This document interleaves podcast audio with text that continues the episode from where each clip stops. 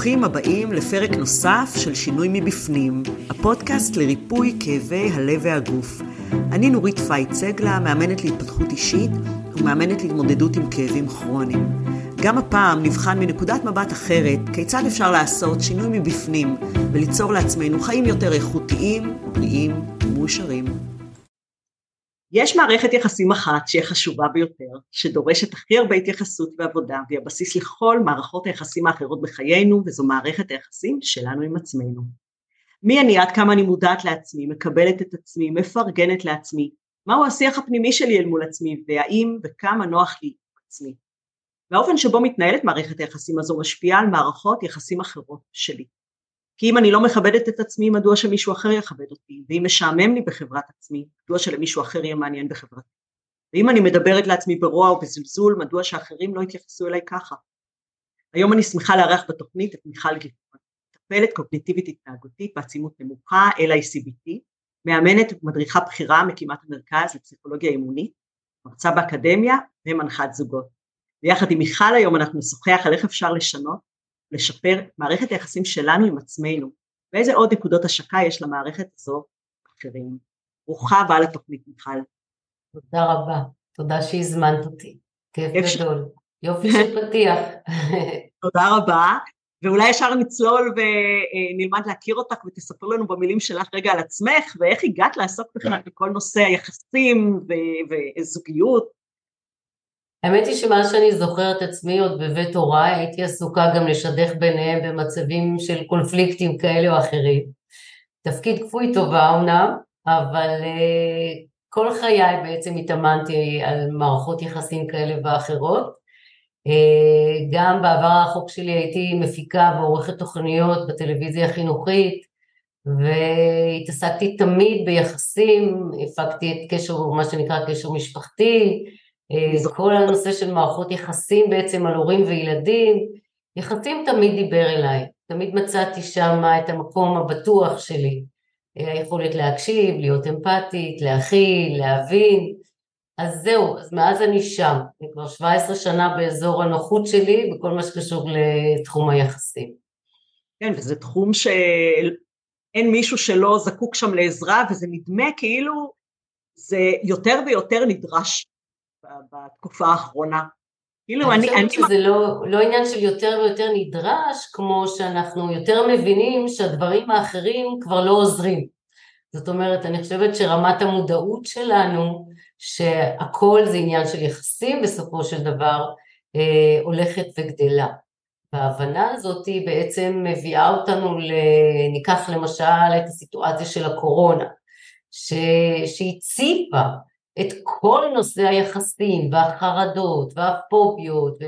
זאת אומרת החיים הם לא רק הטכני והם גוף ונפש והכל קשור להכל ויחסים זה, זה הבסיס ומערכת היחסים שלנו עם עצמנו היא קודם כל מתחיל משם. נכון, ובאמת אני, אני רוצה לשאול אותך למה זה בסופו של דבר כל כך מסובך מערכת היחסים שלנו עם עצמנו.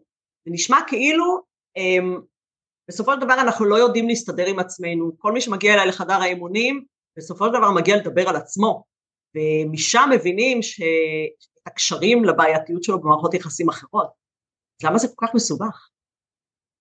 אני חושבת שזה מסובך קודם כל בהמון היבטים. היבט אחד, אנחנו לא רואים את מה שאנחנו לא רואים. זאת אומרת שמערכת היחסים כל כך קרובה אלינו, אנחנו לא מסוגלים בעצם לעשות איזושהי הזרה או הרחקה ולהסתכל עליה, כמו שהרבה יותר קל לנו להסתכל על, על מערכות יחסים של אנשים אחרים ולנתח אותם ולראות אותם, מה נכון ומה לא נכון. זה כל כך קרוב, שקשה לנו בעצם אה, לראות את החלקים שלנו שאיתם אנחנו צריכים לעשות עבודה. זאת אומרת, אנחנו פחות ופחות בעצם, אה, לא רק זה, אנחנו גם לא מודעים לאותם חלקים שלנו מכיוון שאנחנו לא רואים אותם אה, וגם אנחנו ממשיכים לעשות more of the same ולצפות שיהיו בעצם תוצאות אחרות. וזה לא באמת קורה. אז אין ספק שבעצם גם הקושי האובייקטיבי באמת להסתכל לתוך עצמנו, הרי הטיפולים הכי טובים תמיד נעשים אצל דרך עוד, עוד עין, עוד מישהו שמראה לנו את מה שאנחנו לא רואים, עוד מישהו שיכול להביא אותנו לדבר על הפגיעות שלנו בלי פחד, בלי חשש, מה שאנחנו לא מסוגלים לעצמנו. אנחנו סנדלר הולך יחף, מאוד קשה לנו לטפל בעצמנו. גם הרבה פעמים אנחנו מודעים, אוקיי? אמרתי שעל המצבה שלי יום אחד יהיה כתוב כמה דברים. אחד, היא הייתה מודעת, והשני, היא עשתה כמיטב יכולתה. אבל בגדול אנחנו מודעים, שזה מודע בעין, ויש השלב הבא שזה המודע בה' במובן הזה שבו נודה בינינו לבין עצמנו, על אף שאני מודעת, אני ממשיכה לעשות את אותו דבר. להכיר ו... בעצם ב, ב, בחלקים שאנחנו מתקשים בהם. כי לפעמים נכון. אנחנו לא רוצים להסתכל על זה, קשה לנו להסתכל לעצמנו בלבן של העיניים ולהודות גם בחלקים שפחות נעימים אצלנו. נכון, וגם הרבה פעמים באמת אנחנו חסרי אונים ולא כל כך יודעים מה צריך לעשות. זאת אומרת, אני מודעת שהחלקים האלה, נגיד, מפריעים לי בזוגיות, והחלקים האלה מפריעים לי במערכות יחסים, חברים, חברות וכולי.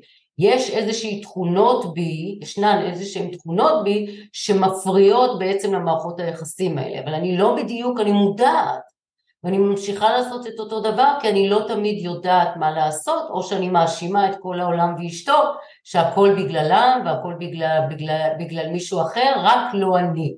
קשה לי לקחת אחריות על החלקים הלא מושלמים שלי ולעשות איתם עבודה. נכון, מקודם את אה, ציינת גם את הנושא של הפגיעות ואני חושבת שזה אחד הבסיסים שבגללם קשה לנו להיות מודעים, אנחנו נורא מפחדים להיפגע, אנחנו מפחדים להיות במקום פגיע. נכון, וגם אנחנו הרבה פעמים אה, מעדיפים לא לקחת אחריות על החלקים האלה כי צריך לעשות משהו עם זה ואנחנו מצפים שאחרים ישתנו, שהבן זוג ישתנה, שההורים ישתנו, שהילדים שלנו יגיבו אחרת, אבל אנחנו לא לוקחים אחריות על החלק שלנו. הרבה פעמים. מאיפה את אה, מוצאת שבא הקושי לקחת אחריות? כי אנחנו יכולים להיות אנשים מאוד אחראים במקומות אחרים, בעבודה, בכל מיני מקומות, אבל דווקא על עצמנו אנחנו מתקשים. אנחנו מתקשים כי זה, זה מביא אותנו בעצם לסוגיה מדוע אנחנו כל כך נוקשים כלפי עצמנו, מדוע אנחנו לא מלאי חמלה כלפי עצמנו, מדוע אנחנו ביקורתיים ושיפוטיים כלפי עצמנו, ומכאן גם מאוד קשה לנו לקחת אחריות. מכיוון שלכל אחד מאיתנו, לא על הנדירים שבינינו, לרובנו, רובנו מסתובבים עם אמונות עמוקות, עם basic mistake, אמונות יסוד בסיסיות שמאוד מאוד שליליות על עצמנו. ולא משנה כמה העולם יהיה ידידותי לנו, אנחנו בתפיסה שלנו את עצמנו אנחנו מוצאים עוד ועוד חיזוקים בעולם שאנחנו צודקים.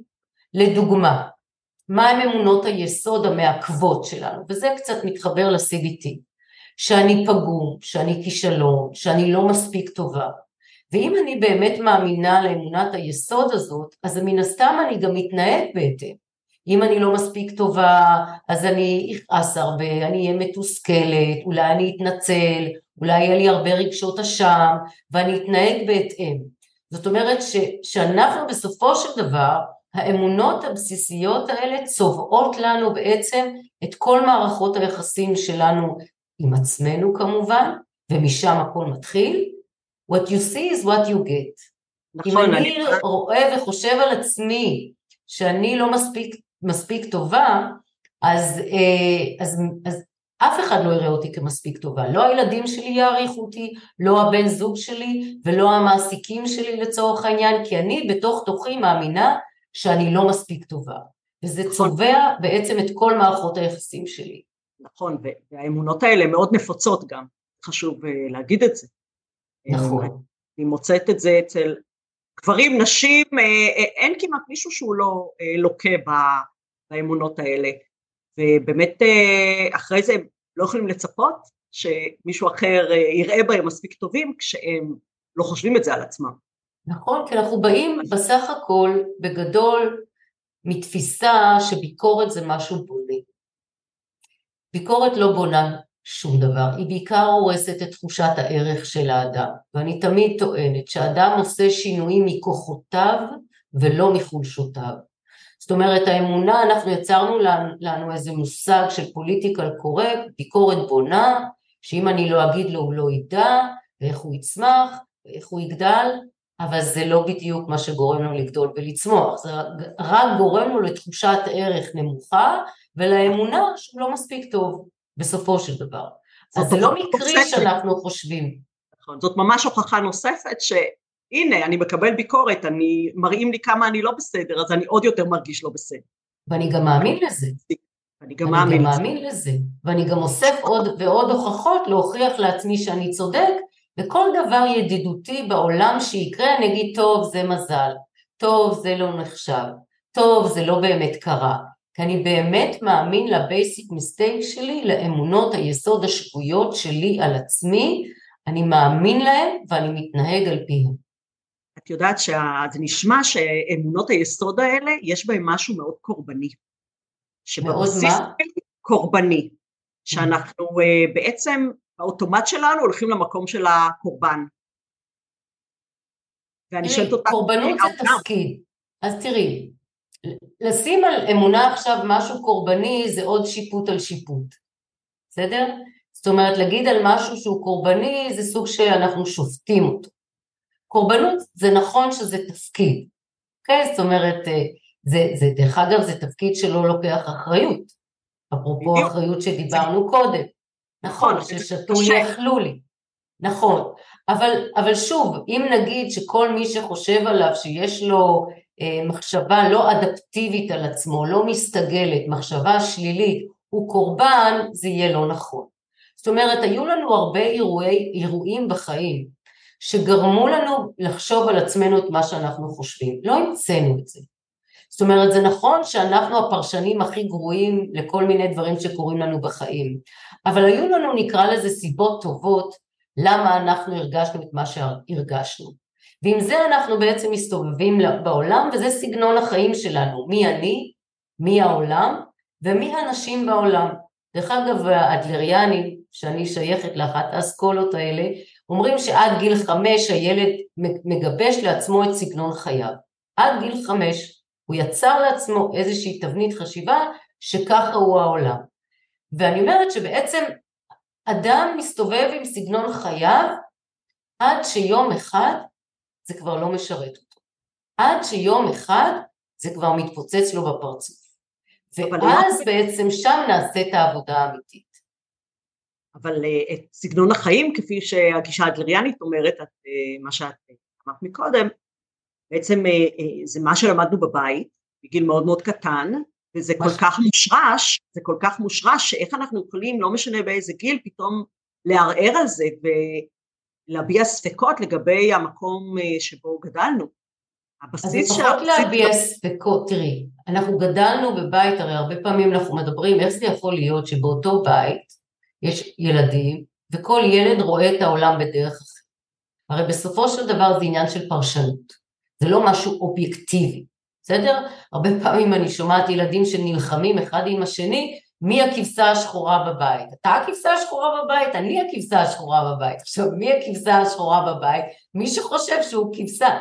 זאת אומרת, המקום הזה ש, שזה עניין של פרשנות, אוקיי? הרי אם אנחנו נדבר רגע על הטיפול הקוגנטיבי-התנהגותי, הוא בא ואומר שהכל בראש והכל עניין של איך אנחנו תופסים את הדברים.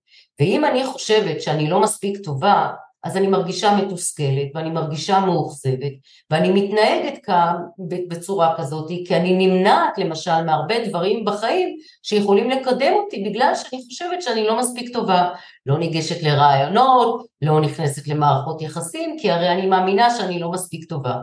והטיפול הקוגניטיבי התנהגותי בא ואומר רגע בוא נתפוס את המחשבה הזאת שאת לא מספיק טובה הרי לא מיללת אותה לעצמך אף פעם, לא ראית אותה אף פעם. נכון. ונתחיל לראות קודם כל האם זה באמת באמת נכון, עד כמה זה באמת באמת נכון, ונתחיל לשנות אותה. זאת אומרת שאני, בוא נגיד כמו שוויניקוט אמר, good enough mother. אני מספיק טובה. עכשיו, איך תכמת? ויניקוט שאלו אותו, איך אימא תדע שהיא מספיק טובה? הוא אמר, כשבלילה את שמה ראשך על הקר, ואת שואלת את עצמך, עשית יותר דברים רעים לילדים שלך, או יותר דברים טובים לילדים שלך היום? אם עשית דברים רעים, אז ביום הזה לא היית במיטבך. אבל סביר להניח שעשית יותר דברים טובים. אז זה good enough mother. זאת אומרת שזה הכל עניין של איך אנחנו תופסים את עצמנו בעולם הזה, וזה בעצם הדרך שבה אנחנו גם על פי זה מתנהגים. זה בעצם הכל שוב חוזר לפרשנות הסובייקטיבית. Good נכון. enough mother בעיניי זה משהו אחד ובעינייך זה משהו אחר. דברים נכון. טובים ודברים רעים בעיניי זה משהו אחד ובעינייך זה משהו אחר. נכון, נכון. יפה, מעניין מאוד. וככה, אני זוכרת שבזמנו כשאני ככה גילוי נאות, אני למדתי אצלך אימון במערכות יחסים, ואחד הדברים שאני מאוד אהבתי שאת דיברת עליו, זה היה הקיצור של המילה אני. ועד שסיפרת על זה אני לא, לא עלה בדעתי כמה, כמה עומק יש במילה הקטנה הזאת. כמה אלמנטים הכי בסיסיים במערכת היחסים שלנו עם עצמנו, יש במילה הקטנה הזאת. אז אולי את רוצה אני... לשתף אותנו? כן. אני זה בעצם אהוב, נחוץ ויכול. ופה שוב אנחנו מתחברים בעצם לבית ממנו באנו. זאת אומרת, אם הורה ייתן לילד מ-day one את התחושה שהוא אהוב ללא תנאי, והוא נחוץ במובן הזה שהוא משמעותי לבית, וייתן לו משימות לצורך העניין, שייתנו לו תחושה שהוא מסוגל ויכול, זה בעצם תחושת הביטחון שהילד רוכש מהבית, את תחושת הערך העצמי, שאי אפשר להתחיל ארוחת ערב בלעדיי כי יש לי תפקיד משמעותי. ואם אני לא עשיתי משהו בבית, כולם ירגישו את זה. וזה בעצם תחושת האני. ובעצם אנחנו אומרים הרבה פעמים שהורים הם אלה, שאם הם יזינו אותנו בעידוד, בתמיכה, במילה טובה, בהערכה, בהעלאה למוטיבציה, בהבנה שלא משנה ההישגים שלנו ולא משנה התוצאות שלנו, אנחנו האהובים ללא תנאי, תחושת הערך שלנו והביטחון העצמי שלנו יהיו כל כך גבוהים, שגם כשנגיע לעולם בעצם, מערכות היחסים שלנו יהיו בהתאם. אני לא אקח כל פגיעה במובן הרגשי, אני אסתכל על זה בהיבט הענייני. אם מישהו יגיד לי משהו ביקורתי או שיפוטי, אני אבדוק. האם יש בזה משהו נכון, האם זה קשור אליי או לא קשור אליי, לא כל דבר יזעזע אותי, לא כל דבר יטלטל אותי רגשית, מכיוון שיש לי עמוד שדרה יציב, בטוח, ולכן אני חושבת שכאילו המערכת היחסים שלי עם עצמי נבנית במערכת היחסים שלי בבית, במערכת היחסים שלי עם האחים שלי, במערכת היחסים, שמה בעצם זה המגרש הראשוני ששמה נבנית מערכת היחסים שלי. עכשיו מה זה ביטחון עצמי? ביטחון עצמי אני אומרת שזה כמו בעצם מצבר של מכונית. הוא תמיד, הוא יפעל תוך כדי נסיעה. זה משהו שככל שאני יותר אתאמן ואיכשל ולא אצליח וינסה שוב וינסה שוב ובסוף זה יצליח, ככל שאני אחווה יותר את משימות החיים, אני מעלה בעצמי את המסוגלות העצמית שלי. המסוגלות העצמית שלי מה זה? זה בעצם התפיסה שלי כלפי עצמי ביחס למשימות החיים. אם המסוגלות העצמית שלי גבוהה, זה תפיסה, זה לא אובייקטיבית. זה אומר שאני מסוגלת למשימות החיים. אבל את אם... יודעת, אה, אה, נכנס פה העניין של, אה, אי אפשר להתעלם מזה שאנחנו לא חיים בוואקום, כלומר אנחנו עדיין חיים יחד עם אנשים אחרים, ואנחנו יכולים להיכשל ולנסות שוב ושוב, אבל תמיד יש שם גם את הקולות הנוספים שיכולים להיות מוקש בדרך לבניית הביטחון העצמי שלי. אז שוב, זה כמה אני נותן לזה מקום. אם אני מעורער עם עצמי, ולא עושה מספיק עבודה עם עצמי. אז כל אחד שמכעיס אותי, מעצבן אותי או מעליב אותי, בעצם פוגע במיתר אישי שלי שהוא לא מכוון. אבל אם אני מכוון את המיתרים שלי, זה כבר לא יפגע בי, זה כבר לא יכעיס אותי, וכבר לא יגרום לי לאי נוחות באותה מידה שנגרם לי קודם. זה תמיד מתחיל במערכת היחסים שלי עם עצמי. קודם כל לקבל את עצמי שהאומץ להיות בלתי מושלם. אני לא מושלם, יש לי חלקים נפלאים ויש לי חלקים פחות. אני חי איתם בשולת, בשלמות. ואז בעצם דברים שקורים בעולם, במערכות יחסים, פחות יטלטלו אותי וגם הציפייה שלי מהאחר שהוא לא יהיה מושלם. ואז אני אהיה פחות ביקורתית כלפי עצמי ופחות ביקורתית כלפי העולם. נכון. אני, אני משתדלת תמיד להגיד למתאמנים ולמתאמנות שלי שישננו את המשפט אני מושלמת בחוסר המושלמות שלי. בדיוק. חלק, חלק מהיותנו אנושיים. נכון. זה, זה מה נכון. שזה. ואם אני באמת מאמינה בזה על עצמי, אז אני גם באה ככזו לעולם. אני פחות ביקורתית, פחות שיפוטית, פחות מחפשת את המושלם, וזה נכון לכל, למעגל העבודה שלי, למעגל המשפחה שלי, למעגל הזוגיות שלי, זה נכון לכל מעגלי החיים שאני אפגוש. לצערי אני, אני מוצאת שרובנו כנראה התקבענו עד גיל חמש במערכות, בתוך אמ, מסגרות שלא מספיק נותנות את, את זה. אז באמת אנחנו מגיעים לגיל מבוגר וצריכים להתחיל את העבודה הזאת, לבנות את האני שלי. נכון. ש, שלא יתקבע בצורה אידיאלית של אהבה ללא תנאי והרגשה שאני תמיד משמעותית ונחוצה ומסוגלת, להפך יש נכון. שם הרבה פעמים כבר, כבר בגיל קטן הרבה ביקורת בונה במרכאות. נכון, ש... nobody's perfect, נכון, נכון, כן. וגם הורים לצורך העניין לא יכולים 24/7 לענות לצרכים של הילדים שלהם, לא יכולים, ותמיד יהיה שם משהו חסר.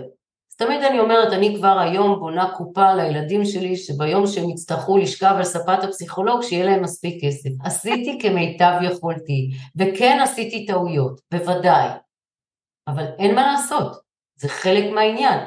ושוב, אם נתנו להם יותר דברים טובים, סביר להניח שהם ילמדו לחיות את התסכולים של החיים, וילמדו בעצם למצוא את האושר בחייהם, את הרגעים של האושר, אין כזה דבר חיים מאושרים.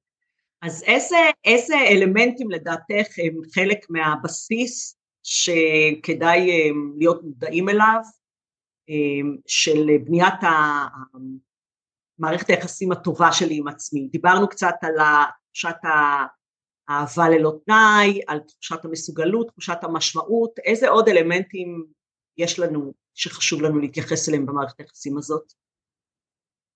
אני חושבת שקודם כל כמה אנחנו בעצם נותנים לעצמנו לאהוב את עצמנו. זה, זה, נמצא, זה נשמע קלישאתי, בסדר? אבל, אבל זה, זה, זאת אומרת, אם אני לא מטפחת את מערכת היחסים שלי עם עצמי, אני באה נבולה למערכות יחסים אחרות. אז מה שאנחנו צריכים באמת לבדוק עם עצמנו הרבה פעמים, מה הם רגעי ההנאה שלי? מה הם רגעי הסיפוק שלי? מה הם רגעי המשמעות שלי, מה הם הרגעים שעושים אותי מאושרת. ויותר ויותר ליצוק בחיי, שככה כשאני אסתכל על היומן השבועי שלי ואני אבדוק ממה הוא מורכב, אני אראה שיש לי גם מטעיני אנרגיה, ולא רק את המרוקנים. אה, וזה, וזה נדבך מאוד חשוב בעיניי, כי אנחנו בסופו של דבר החיים בשיפוצים כל הזמן, וכולם דורשים מאיתנו כל הזמן. אבל אם אנחנו בעצם נזניח את עצמנו, לא נוכל לעמוד לא בציפיות של עצמנו ובטח לא בציפיות של אחרים. אז, אז חלק מהעניין זה לדעת מה מטעין אותי, מה מרגש אותי, וכשהיומן השבועי שלי בעצם יכלול את החלקים הזה, האלה, אני אדע שאני דואגת לעצמי.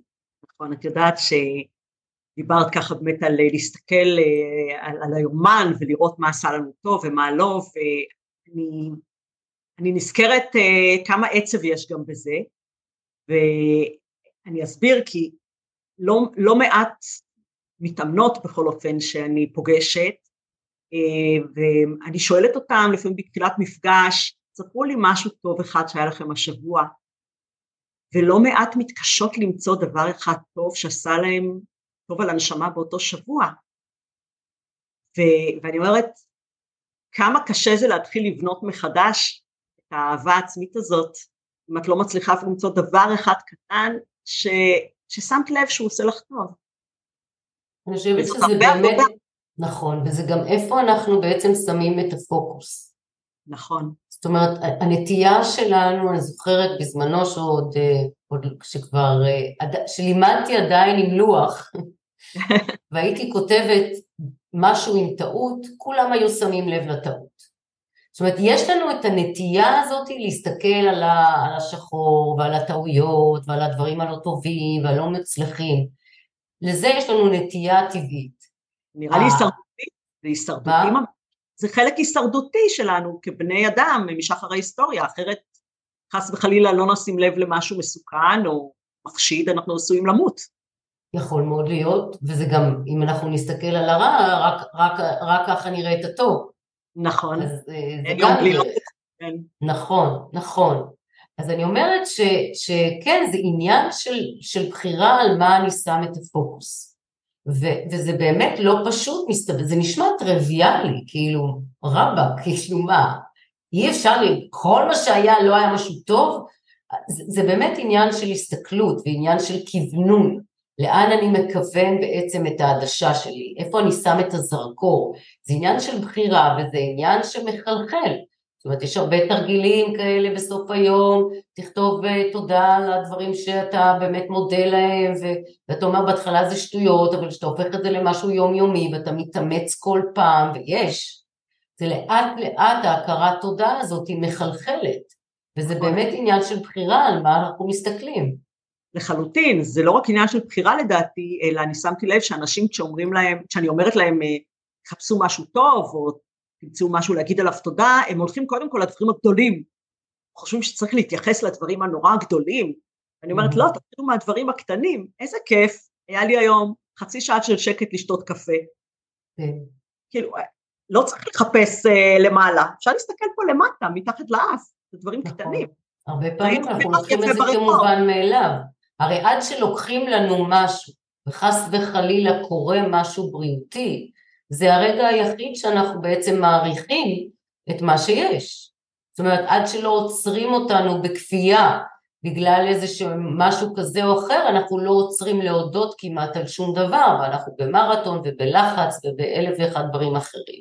נכון, אני יכולה לספר לך שבאחד הפרקים הקודמים ראיינתי בחור בשם שי גל, רלר, שהוא אה, בחור אה, על כיסא גלגלים, הוא נכה מהצוואר ומטה, והוא אמר לי שאחד הדברים שפעם הוא היה לוקח כמובן מאליו והיום הוא ממש מתגעגע לזה למשל, זה היכולת לקפצ'ץ' מישהו בחיבוק. הוא לא יכול mm. לקפצ'ץ' מישהו בחיבוק, או היכולת להרגיש את הרצפה מתחת לרגליים, את הקור של, של, של הרצפה. וואו. כאילו הדברים שלנו וואו. נראים הכי הכי טריוויאליים, אנחנו לא שמים לב אליהם, שיש לנו את היכולת הזאת למישהו שבאמת פתאום זה נגזל ממנו, נכון. אנחנו מבינים כמה הדברים הקטנים האלה צריך להגיד עליהם תודה. נכון, נכון, נכון, אנחנו מאוד קמצנים בזה. לגמרי. כן. אז יש לנו איזה סימנים שאנחנו יכולים לדעת שאנחנו אוהבים את עצמנו? איך נדע שאנחנו באמת הגענו לשלב שאנחנו אוהבים את עצמנו? אני חושבת שאולי המקום הזה שיכולת לחיות עם עצמנו בשלום. מה זאת אומרת? שאנחנו, שאם אנחנו נפרדים ממערכות יחסים שלא טובות לנו, זה בסדר. ואם אנחנו רוצים לעשות את מה שנעים לנו, לא על חשבון אחרים או דווקא, בלי להתנצל על זה. זאת אומרת, המקומות שאנחנו מרגישים ש... שאת יודעת. כשלימדתי בזמנו הכשרת מאמנים, אז uh, חילקתי פעם את הכיתה לקבוצות גיל. גילאי ה-20, ה-30, ה-40, ה-50, ה-60, הקבוצה שכולם רצו להיות בה זה הקבוצה של גילאי השישים. למה? כי יש בהם איזושהי השלמה. מה שהשגתי עד עכשיו ומה שלא השגתי, סבבה. אם, אה, אם הגעתי למערכות יחסים כאלה ואחרות, טוב לי עם זה. זאת אומרת, אני חושבת, כשאתה מגיע לאיזושהי השלמה, עכשיו לא במובן הזה שאני זה אני ותחיו עם זה, לא. אלא באמת שאני חיה בשלום עם החלקים היפים שלי ועם אלה שפחות, ו- ו- ובעצם מגיעה לאיז, לאיזשהו מקום שאני אומרת שבאמת אני עבדתי על החלקים האלה שאני יודעת שמקלקלים לי ולאחרים, ולקחתי את זה לתשומת ליבי, ולקחתי אחריות. יחד עם זאת, אני, יש מקומות של בחירה מתוך השלמות שלי. שאני לא רוצה לעשות כל דבר, ו- ואם כולם עושים ככה ואני לא, כי זה לא מתאים לי, וזה בסדר, להיות שלם עם עצמי, אני חושבת שזה המקום שאני ש- ש- שואפת להגיע אליו לפחות. אני הייתי אולי מוסיפה שאני חושבת ההבנה שאנחנו אוהבים את עצמנו זה גם ההבנה שאנחנו לא מרכז העולם. כן, it's not all about me, it's all about בדיוק, us. בדיוק, ברגע נכון. שמשחררים את ההבנה הזאת שאני לא מרכז העולם, אז הכל נהיה יותר קליל, אני, אני זוכרת שרק התחלתי להרים את הפודקאסט, אז um, מישהי אמרה לי שאני אני צריכה לשחרר את הצורך הזה לעלות בימים מסוימים, בשעות מסוימות, אה, כי בטח אני חושבת שכולם עכשיו מחכים שיעלה פרק. מה אמרה, לא? מה לא? אני מאוד מקווה שכן, אבל האמת היא שאנשים לא מודדים לנו זמנים ולא מסתכלים על השעון והם לא באמת, אנחנו לא מרכז העולם מה, מהבחינה הזאת, גם אם אני אעלה פרק בעוד שבוע, אף אחד לא יגיד לי מה, את לא בסדר. אז זה ככה דוגמה קטנה, היכולת הזאת לשחרר הפרפקציוניזם, לשחרר את הציפיות האלה, ואני חושבת שזה גם כן תובנה שלי אישית הייתה מאוד מאוד אה, חשובה. נכון, אז. אז אולי באמת אה, ככה דיברנו הרבה על, על כל הנושא הזה של מערכת היחסים שלנו עם עצמנו, וראינו כמה זה קשה, נכון, כמה, מאתגר. כמה עבודה יש שם, אז מאיפה מתחילים? איפה מתחילים? מה, מה, מה את היית ממליצה בתור אה, כמה צעדים ראשונים לעשות כדי להתחיל לשפר את עצמנו, לאהוב את עצמנו, לקבל את עצמנו? קודם כל הייתי שואלת את החברים הכי קרובים שלי, הכי קרובים שלי, שיש לי אינטימיות באמת איתם, אינטימיות במובן של see, שהם באמת מכירים אותי. מה את זאת אומרת החלקים- אינטו מיוסי? בואי רגע למי שלא into me you see זה אינטימיות במובן הזה שאתה רואה את תוך תוכי, את החלקים הפחות יפים שלי גם. זה בא מהמילה אינטימיסי. אני בעצם אתה רואה אצלי ואני רואה אצלך, זאת אינטימיות, בסדר? אינטימיות זה משהו הדדי. יפה. אז, אז אני חושבת שהייתי באמת, מכיוון שאני אומרת שנורא קשה לנו לראות את המערכת יחסים שלנו עם עצמנו, כי זה נורא נורא קרוב, אז הייתי שואלת את, את הסביבה הקרובה שלי, ש, שבאמת, שאוהבת אותי, שמכירה אותי, במה יכולתי להשתפר? איזה דברים הייתי יכולה עוד לשנות? במה אני טובה? אוקיי? ואיזה דברים בכל זאת יכולתי לשנות ו- ו- ולהשתפר? זאת יש פה- דרך שאני, מה? יש בה אבל איזושהי סכנה מסוימת, דווקא בגלל שאנשים מאוד מאוד קרובים אלייך, אולי הם לא ירצו לפגוע בך, אולי הם י, י, ייפו את האמת, אולי הם לא יגידו לך, או, או דווקא ייתנו מין במרכאות ביקורת בונה, כי הם חושבים שזה ביקורת בונה. יכול להיות, אבל אם אני אבוא ואגיד להם שזה משהו שמאוד עוזר לי ואני מאוד זקוקה לו וזה מאוד ישרת אותי ואני באיזשהו תהליך של מודעות עצמית עם עצמי, אה, אני חושבת שברגע שאני אחבר אותם לנתינה אליי, הם יוכלו לעזור לי בצורה כזו או אחרת. זה, זה דבר שככה הייתי מתחילה. אה, ואני חושבת ש... מה עושים עם הדברים שהם אומרים לך? אז הם אמרו לך, אז אני חושבת שקודם כל הם מעלים את המודעות, בסדר? כי שוב, יש דברים שאני לא רואה. ואז באמת אני צריכה אה, לשאול את עצמי אה, מה תלוי בי ומה תלוי באחרים. לא הכל תלוי בי, אבל בשבילי? במה שתלוי בי, אני יכולה לעשות איזושהי הרחבה של התנאים שלי, ואני יכולה בעצם אה, כן לעשות איזשהו אה, שינוי, ולהתאמן באופן נחוש ועקבי כדי לעשות איזשהו שינוי. מה הכוונה תנאים? למה את מתכוונת במילה תנאים?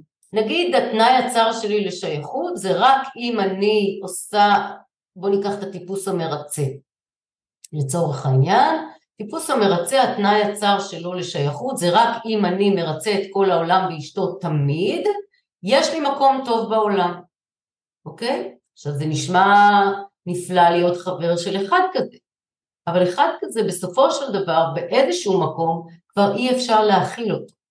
כי הצורך שלו לתת נובע מהמצוקה שלו ולא תמיד מישהו אחר רוצה לקבל, או לפחות לא במינון הזה, אוקיי? כן. אז מבחינתי, השינוי שלי בעצם כדי לצמוח, זה להרחיב את התנאי. זאת אומרת שלפעמים יהיו אנשים שלא מרוצים, ועדיין יש לי מקום טוב בעולם. זאת אומרת ש... ולפעמים אני אצליח לרצות אחד או שניים, אבל לא את כולם, ועדיין יש לי מקום טוב בעולם. זאת אומרת, כשאני מצליח להרחיב את התנאים שלי, ויש הרבה תנאים, שאני חייבת להיות בשליטה כל הזמן, אני שמה על זה סימן שאלה, וכולי וכולי. זאת אומרת, כן אני אמורה לזהות את התנאים הצרים שלי לשייכות, שזאת הדרך שלי להיות שייכת, וככל שהתנאי מוצר הוא תנאי הישרדותי. ובעצם הרעיון הוא לפתח אותו לצמיחה.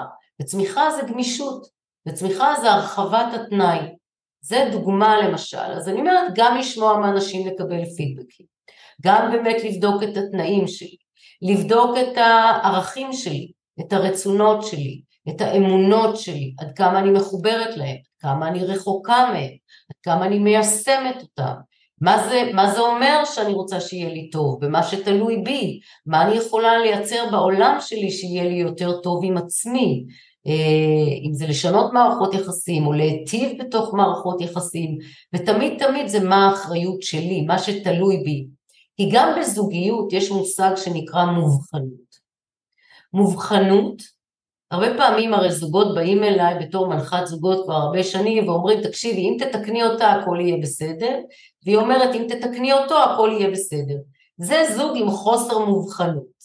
הם לא מבחינים שהם נפרדים גם, כן. נכון. מובחנות זה היכולת של אדם להיות בתוך קשר משמעותי ועדיין להישאר נאמן לעצמו, לערכים שלו ולרצונות שלו ומכיוון שזה מה שאני, אז אני גם אדם מובחן, שאני יכולה לראות את האחר ולרצות שגם האחר יישאר נאמן לעצמו, לערכיו ולרצונותיו. זאת אומרת, וזה מחבר אותנו בעצם שהכל מתחיל במערכת יחסים שלי עם עצמי, בסופו נכון. של דבר.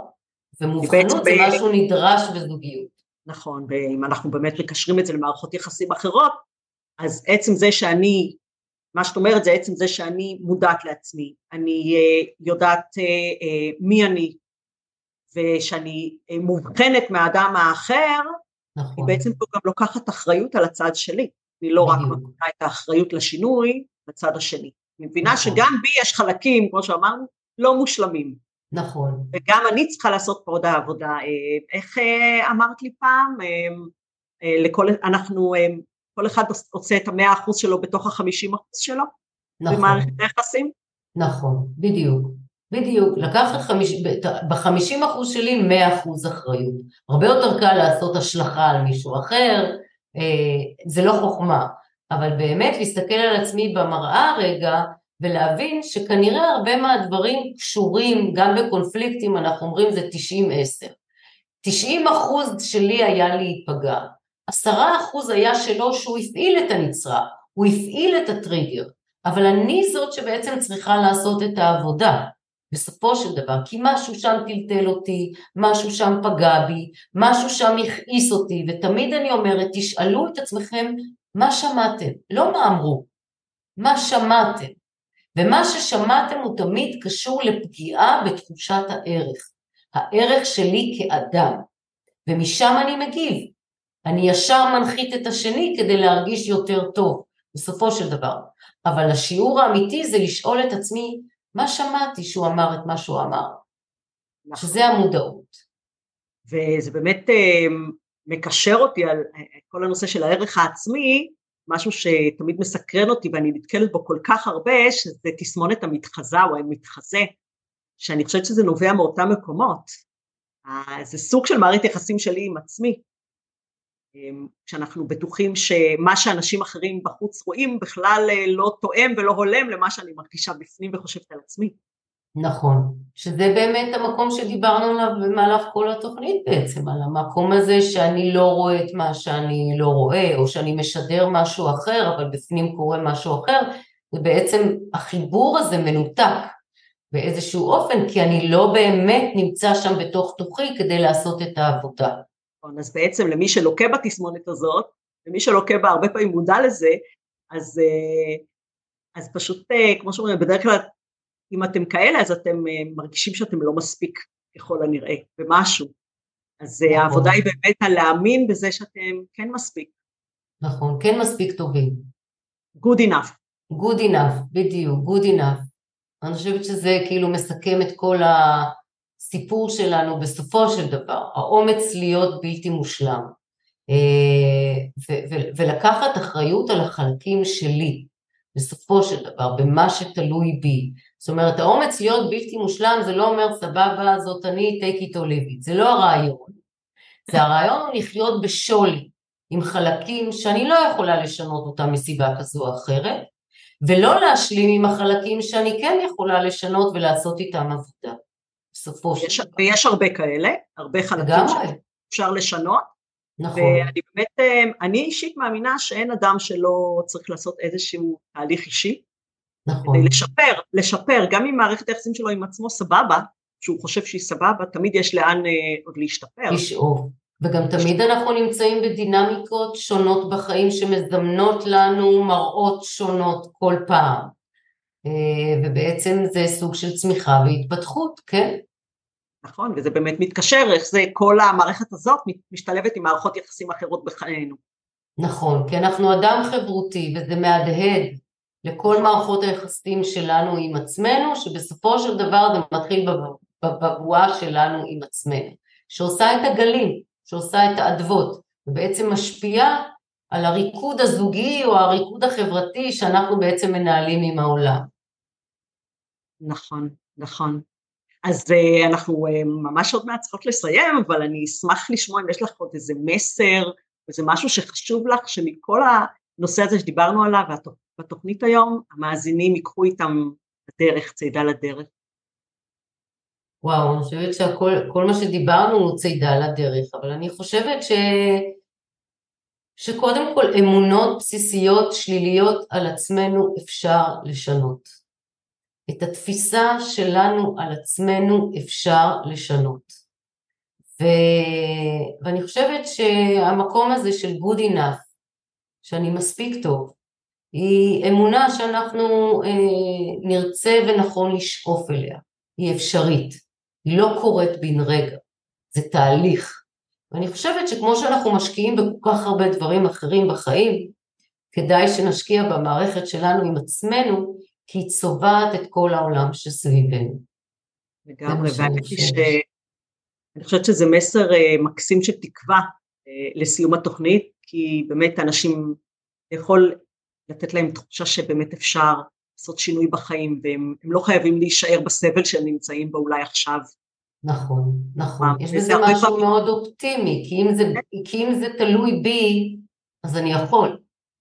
נכון, נכון, והרבה אנשים סובלים, הם ממשיכים לסבול והם לא יודעים שהרבה פעמים, לא, ב, לא בצורה מאוד מסובכת, אפשר אה, לשחרר את הסבל הזה ולחיות נכון, יותר טוב. נכון. אז אה, בנימה האופטימית הזאת, מיכל, אני רוצה להודות לך. תודה רבה. התארחת כאן, שיתפת אותנו בעמוד אה, ידע באמת אה, רחב ומקצועי וכל כך חשוב לכל אחת ואחד מהמאזינים. ואם תרצו ליצור קשר עם מיכל, אני אשאיר אה, בשמחה את הפרטים שלה בתיאור של הפרק מתחת. אם היה לכם מעניין ואהבתם את הפרק, אז אל תשכחו להירשם לפודקאסט, להתעדכן על פרקים חדשים שעולים, לדרג את הפרקים, להגיב, אני אשמח לקבל תגובות שלכם. ואתם גם מוזמנים להמשיך ולעקוב אחרי התכנים שלי, דרך הלינקים הנוספים שאני אשאיר בתיאור של הפרק, ותודה שהאזנתם ונשתמע בפרק הבא, ביי ביי. ביי ביי.